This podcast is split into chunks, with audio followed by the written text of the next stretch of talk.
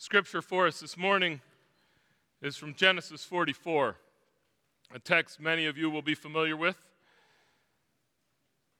And then Joseph commanded the steward of his house fill the men's sacks with food as much as they can carry, and put each man's money in the mouth of his sack, and put my cup, the silver cup, in the mouth of the sack of the youngest with his money for the grain. And he did as Joseph told him. As morning, as soon as morning was light, the men were sent away with their donkeys. They had gone only a short distance from the city.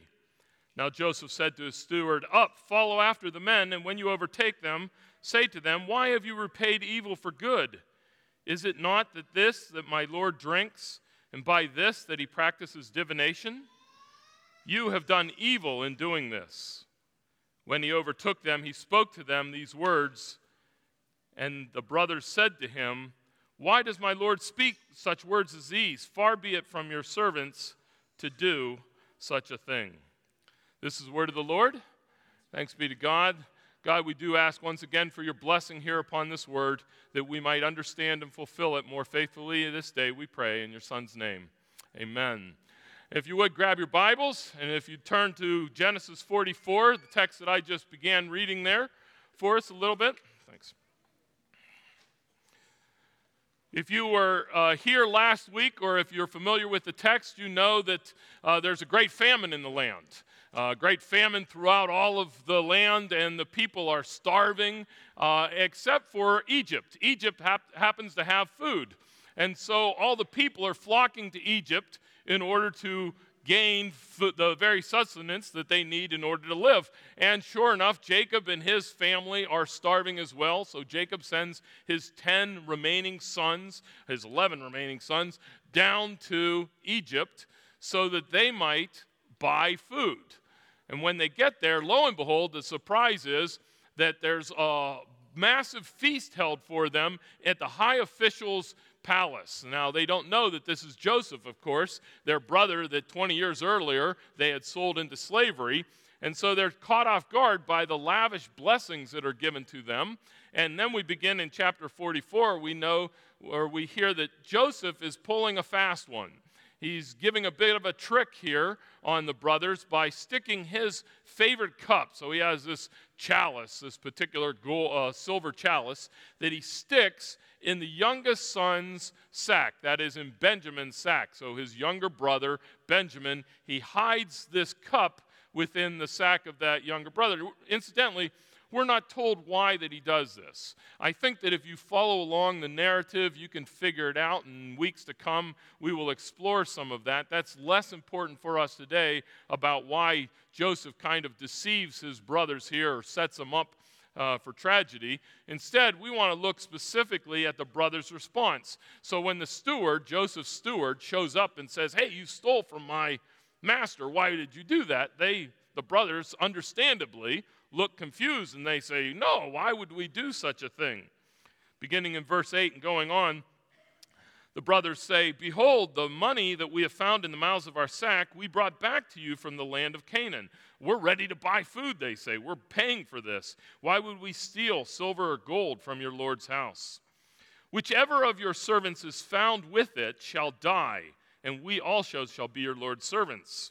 The steward said, Let it be as you say, he who is found with it shall be my servant, and the rest of you shall be innocent. They say, Look, if any of us stole this thing, go ahead and kill that brother, and the rest of us will become your slaves. And the steward says, No, no, that's over the top here. Whoever stole it will become my slave, and all the rest of you can just go free then. Verse 10, uh, verse 11 Then each man, each one of the brothers, quickly lowered his sack through the ground, and each man opened a sack. And the steward searched, beginning with the eldest and ending with the youngest. And the cup was found in Benjamin's sack.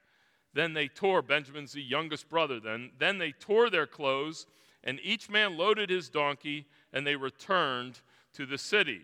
Now remember, the steward had said, You can go. I'm just taking the one who stole this thing, Benjamin. I'm taking him back, but the rest of you can go. But no, all the people turn, all the brothers turn and return to the city. Verse 14. When Judah and his brothers came to Joseph's house, he was still there. We've met Judah before. Judah is one of the brothers, and he is slowly rising to prominence. Uh, we know that Judah doesn't have everything going on right here, uh, but he's slowly becoming more and more important, more and more central to the storyline. So he kind of takes the lead here in dealing with Joseph, with Pharaoh's official. They fell before him to the ground, and Joseph said to them, What deed is this that you have done? Do you not know that a man like me can indeed practice divination? And Judah said, What shall we say to my Lord? What shall we speak? Or how can we clear ourselves? God has found out the guilt of your servants. Behold, we are your Lord's servants, both we and he also, in whose hand the cup has been found. So Judah here says, Look, I, what can we say? Obviously, this happened. Uh, Benjamin was found with a cup. Not only will he be your servant, but all of us will be your servants. So again, Judah is expressing a willingness to, for all the people to pay for Benjamin's uh, fault here, Benjamin's guilt. But Joseph said in verse 17, Far be it from me that I should do so. Only the man in whose hand the cup was found shall be my servant. As for you, you go up in peace to your father. So Joseph says, No, no, I'm going to punish this one. The rest of you go ahead and go back uh, to your father Jacob. Then Judah went up to him and said, O my Lord, please let your servant speak a word in my Lord's ears, and let not your anger burn against your servant, for you are like Pharaoh himself. Judah says, Look, let me say something to you here. And then he proceeds through the rest of the chapter to kind of say, Look, this is what happened. This is Benjamin is our father's favorite child. Uh, I, I had to beg dad, I had to beg Joseph in order to get jo- Benjamin to come with us because you said you wouldn't sell us food unless he came. Now I can't go back without him. There's no way we can go back. My father would just fall apart if, jo- if Benjamin isn't present with us when we go back. And so then in verse 33, J- Judah says, Now therefore, Please let your servant, please let me. Judah says, I will remain instead of the boy as your servant to my Lord, and let the boy go back with his brothers. For how can I go back to my father if the boy is not with me? I fear to see the evil that would find my father.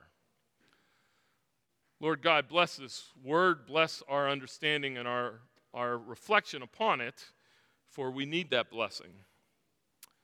Amen. I don't get out much. Uh, I try not to get out much. I'm not often in stores. Uh, I'm very blessed that Kel uh, likes going to stores. She can take care of all that, so I never have to go into the stores. So it was just the other, it was earlier in this week actually that I saw my first uh, Halloween decorations in stores. Uh, I, maybe they've been out for a long period of time, but I saw my first ones here this week, and I was a little surprised to see Halloween decorations. They brought me back to, of course, uh, some of my own experiences with Halloween in the neighborhood where we used to grow, where we used to live, where our kids grew up when they were very young, uh, same size as many of the kids here in our sanctuary together today. We little kids, uh, we went uh, to Halloween uh, trick or treating. There was this one house that really did it up. They did uh, you know, all the scary things, the spooky stuff, and they lined the walkway up to their porch with these uh, real life uh, ghosts and goblins and all these, uh, you know, all these figures that were there. And you had to, as kids, you had to walk through the ghosts and everything, uh, the skeletons, in order to get to the door to knock and then to trick or treat and stuff like that. So one year, and of course, we've always been marveling at this house. Who in the world spends that kind of time? Now, if you do, that's great, but whatever. Uh, how does this happen? So I'm walking with, with my kids, and they're, like I said, they're about the same age as some of the young ones here. Uh, and I'm walking with the kids up the, up the, the walkway to get to the porch. Uh, and one of the, the scarecrows uh, is a real person. Of course, nobody knows this. He's standing really still. And as we're walking up to the porch, he then kind of comes alive and lurches towards you. I scream, let go of the kids, and run back to the dro- driveway. And they're standing there, and, you know, Jason, trick or treat, you know, kind of things. But I, it was terrifying for me because, of course, dead things are supposed to stay dead.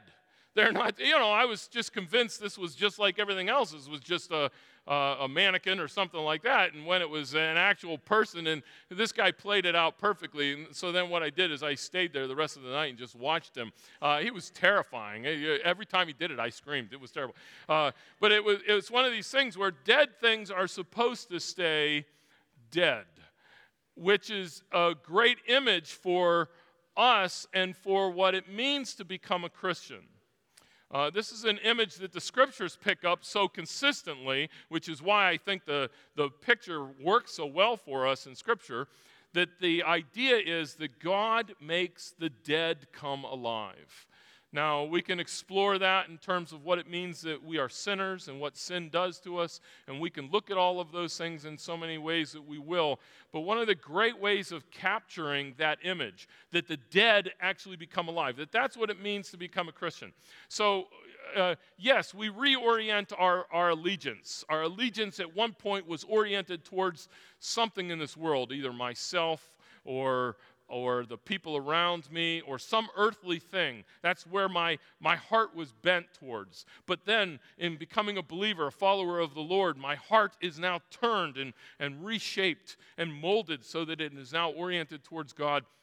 My thinking, at one point muddled and confused by sin, is now oriented and shaped and molded so that it is more like God. My beliefs, what I think is important, goes from one thing to the next. All that happens when we become believers.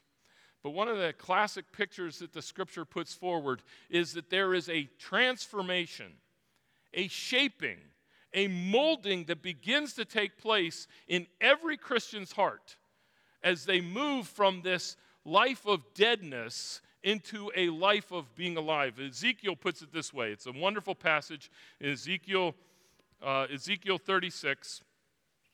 Ezekiel writes these words I will give, now he's speaking as God, he's, he's recording God's word, so God speaks these words. I will give you a new heart, and a new spirit I will put within you, and I will remove the heart of stone from your flesh, and give you a heart of flesh. I will remove your heart of stone, and I will give you a heart of flesh.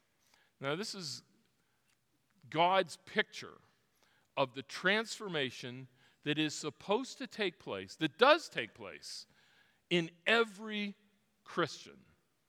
Now, here's the thing I want you to listen carefully, reflect again on that verse. God does not say, Now that you're a follower of me, I want you to replace your heart of stone with a heart of flesh. That's not what the text says. The text is explicit that this is God's work in our lives, that God takes the heart of stone and turns it into a heart of flesh. Now, let's clarify something here for us. This is obviously a metaphor. Uh, non believers that live in this world, if we open them up, we're not going to find a heart of stone, actually, that kind of thing. Okay, it's a metaphor. But don't misunderstand this. The reality is not less than the metaphor, the reality is more than the metaphor. The metaphor is trying to reach the picture, trying to capture for us the image of what God really and truly does. He takes that which is dead and makes us alive. He takes that heart of stone and makes it a heart of flesh. In other words, He takes what is cold, what is lifeless, what is hard, what is impervious, and what is incapable of doing anything. And He turns that into a heart that is vibrant, a heart that is active, a heart that is alive, a heart that moves and yearns. And all ghosts and goblins notwithstanding, only our Lord can do that. And again, the promise of Ezekiel that is picked up in so many different places is that this process, it's called the process of sanctification, where that heart of stone is slowly and surely molded and shaped into a heart of flesh, that that process happens, is happening for each and every Christian in this room. Now, we can see this somewhat in the story of Joseph's brothers. It has been 20 years since they sold Joseph into slavery. And that's recorded in Genesis 37. So, to some extent, what we're going to do is we're going to be paralleling what the brothers, how the brothers acted 20 years ago in chapter 37 with how the brothers act now in chapter 44, 20 years later. In the intervening chapters, what we have seen is God's work in Joseph's life. We have seen how Joseph, the one who was sold into slavery, is slowly shaped and molded so that he might represent the Savior himself, so that he might reflect the Savior, Jesus Christ, and what Christ does for us. But we also see, in this chapter in particular, you begin to see the work that God has done in the brothers' lives as well. God, over the past 20 years, has slowly yet surely been shaping the brothers. Now, don't misunderstand this because in these chapters and in the following chapters, the brothers continually make mistakes, and so do we. But the reality is that this shaping, this molding is ongoing and continues to happen. Let's see how it takes place a little bit here in the brothers' lives. So now they have gone to uh, Pharaoh's table, sorry, to Joseph's table. Joseph has celebrated them. They're riding high. They get all the food that they need. They're on their way home to bless their father with all of this food. Suddenly, the steward shows up and says, Hey, you stole from from Pharaoh, you stole from my Lord. And they say, No, we didn't do such a thing. Sure enough, you look and it's in Benjamin's sack. Now remember Benjamin. Benjamin is dad's favorite. Benjamin is the one that dad says, I can't live without. Benjamin is the one that now has gotten all the attention now that Joseph is gone. Remember, Joseph was originally the one who got all dad's attention, and consequently, because of that, the brothers conspired against him and sold him into slavery and told their dad that he was dead and faked his death and did all these terrible things. That's what the brothers, that's how the brothers treated the favorite one. And sure enough, then Benjamin starts acting like the favorite one. And Jacob starts treating Benjamin like the favorite one. And Benjamin is the one that gets all dad's attention. And then when they get to Egypt, this Pharaoh's high official, he's treating Benjamin like Benjamin's the favorite. Why? Benjamin's getting all this attention. And it's got to be reflected in our minds that what's happening in chapter 44 is just like what's happening in chapter 37. Chapter 37, the brothers are like, this favorite son, let's get rid of him. And now suddenly, as they open up the sacks and they find that cup in Benjamin's sack, and the, the Pharaoh's official had said, Look, I will take just the one who stole this and turn them into a slave. The rest of you can go free. And, and, and 30 years, 20 years ago, the brothers would have said, This is great. We've gotten rid of the favorite again. We've gotten rid of this guy that's so annoying and now we can just go back to dad and say, Look, dad, what could we do? He took the, your favorite son from you. But that's not what they do. Take a look, for instance, in verse 13. In verse 13, then when they find the cup in Benjamin's sack, then they tore, then the brothers tore their clothes. Now, you have to be a real close Bible reader in order to catch this, so I don't expect many of you did. But in chapter 37, when they sell Joseph off into slavery and they take the remember the bloody robe they had that robe that was bloody and they take it to dad and say look dad a wild animal must have tore him tore this guy to, to pieces dad jacob tears his clothes and mourns and all the brothers stand around and smile they've effectively gotten rid of joseph that brat and they're all happy with themselves Joseph, Jacob tears his robes. He's distraught over the loss of his son, but nobody else is.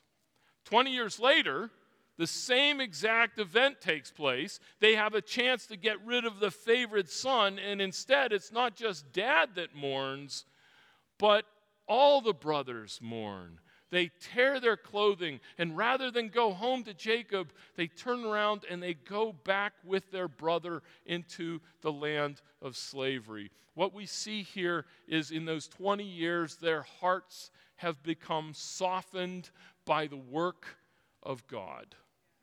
because that's exactly what it means for Christ to take those stony hearts that we have and soften them for each and every one of us. We develop a heart of compassion. You develop a heart of, of, of sorrow for sin.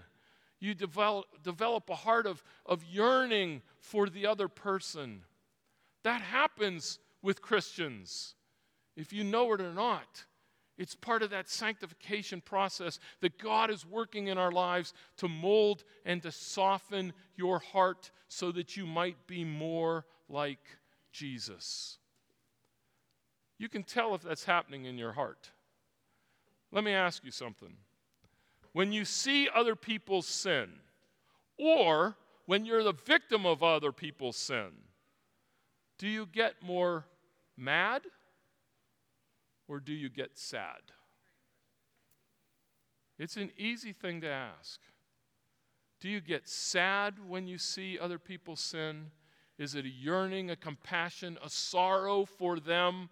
Uh, do you want to tear your clothes because of the mourning that you feel because of the sorrow that is affecting the other person because of their sin? Or do you get mad at them? Do you sit there and say, How terrible is this person? I can't believe they do that.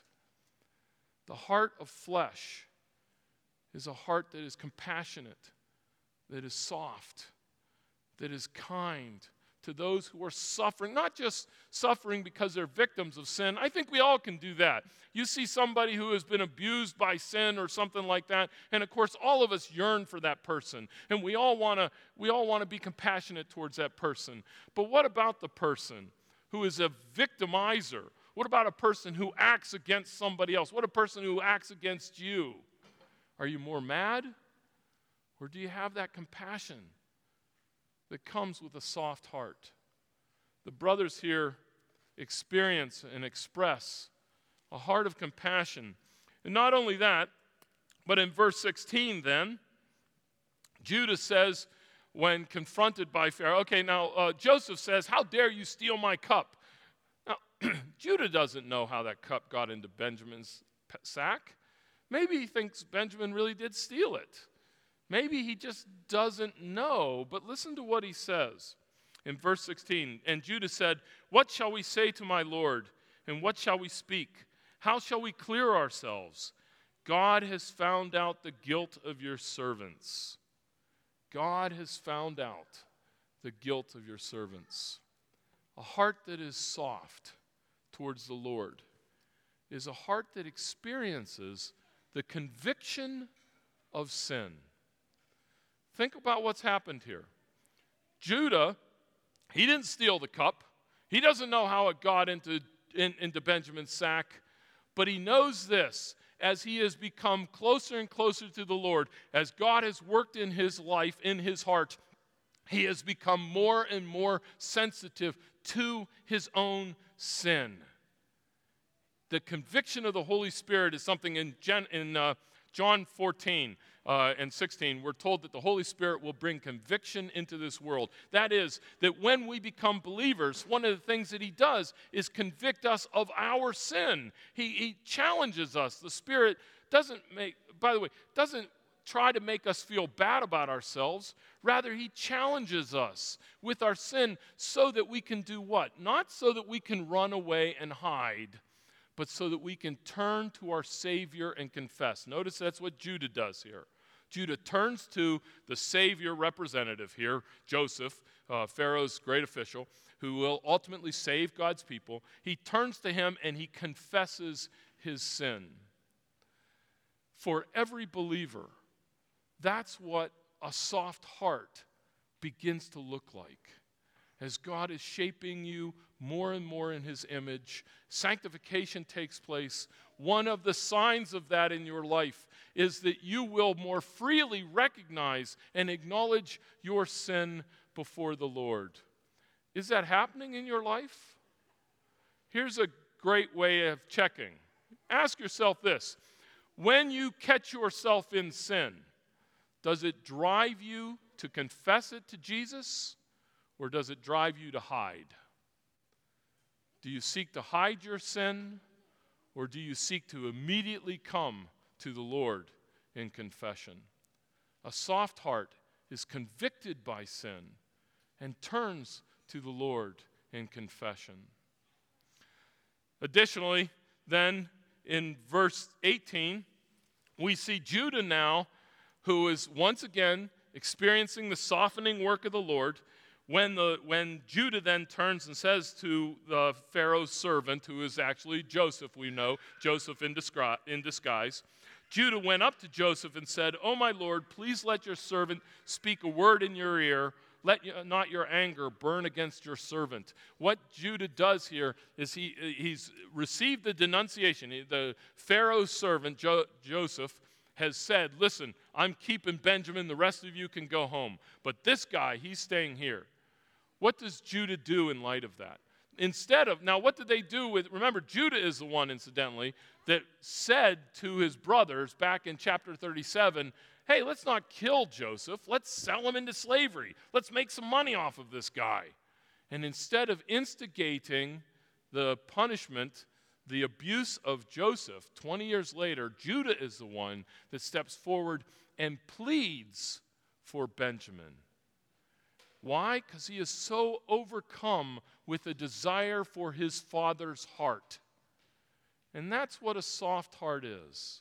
A soft heart is one that begins to feel and to see things and to look at the world exactly like God does. Incidentally, I don't know if you caught it, but in that last song that we sang right before I came up here, every one of you who sang that song said, Lord, make my heart like yours. That's the process of sanctification.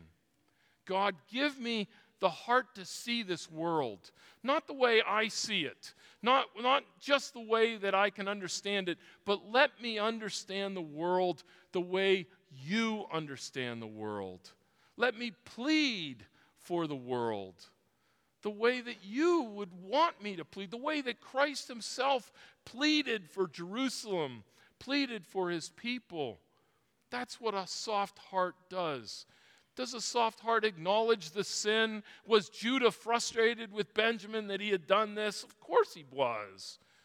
But ultimately, the heart of a believer is the heart that follows after Jesus himself and senses and sees the world the way that Jesus sees the world. There's this overwhelming yearning that you can't escape. Finally, of course, what Judah does at the very end in verse 33 and 34. Now, therefore, please let me remain instead of the boy as your servant. I will be your slave, but let Benjamin go home. Why? Because I fear what would happen to my father if Benjamin doesn't come home. A heart that is soft to the Lord is a heart that sacrifices for the good of other people. And sacrifice is never sacrifice if it doesn't hurt. It's not a sacrifice for me to give you $10. It's a huge sacrifice for me to give you $10,000.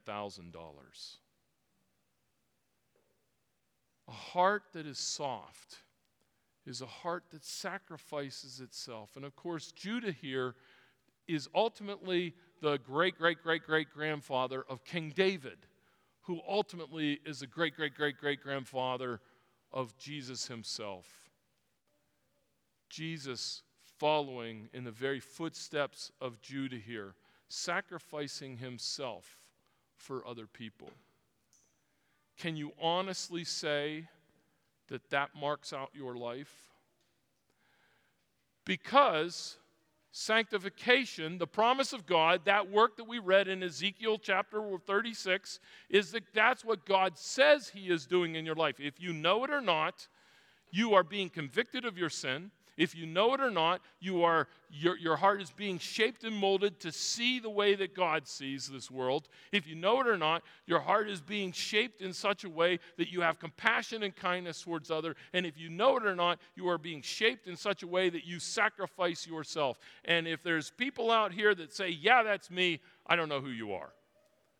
Most of us are going to sit there and say, I don't have that heart of compassion. I can't see the world the way the Lord sees. I do get frustrated when I see sin. I don't feel sorrowful for it.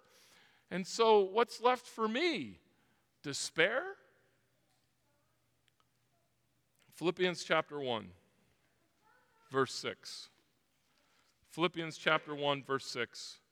The promise of God for each one of us. He who began a good work in you. Who is that? Jesus Christ. He who began a good work in you will bring it to completion. If you know it or not, God has done this great work in your life. He is bringing to completion in your life a soft heart, a heart that will be filled with compassion that you can't even begin to imagine now, a soft heart that will be yearning to see the world the way the Lord sees the world, a heart that is convicted of sin, and a heart that is willing to sacrifice itself for others. That's your future. And God is working on it right now. Let's pray. Lord, we do thank you again for blessing us with this promise of your scriptures that we will be those men and women who are transformed, that our hearts will be shaped, that we will be made new. Lord, we are grateful for that. We thank you already for the work that you have done in Jesus Christ, and we look forward eagerly to the continual transformation of our hearts that you do through us. In Jesus Christ our Lord, we pray. Amen.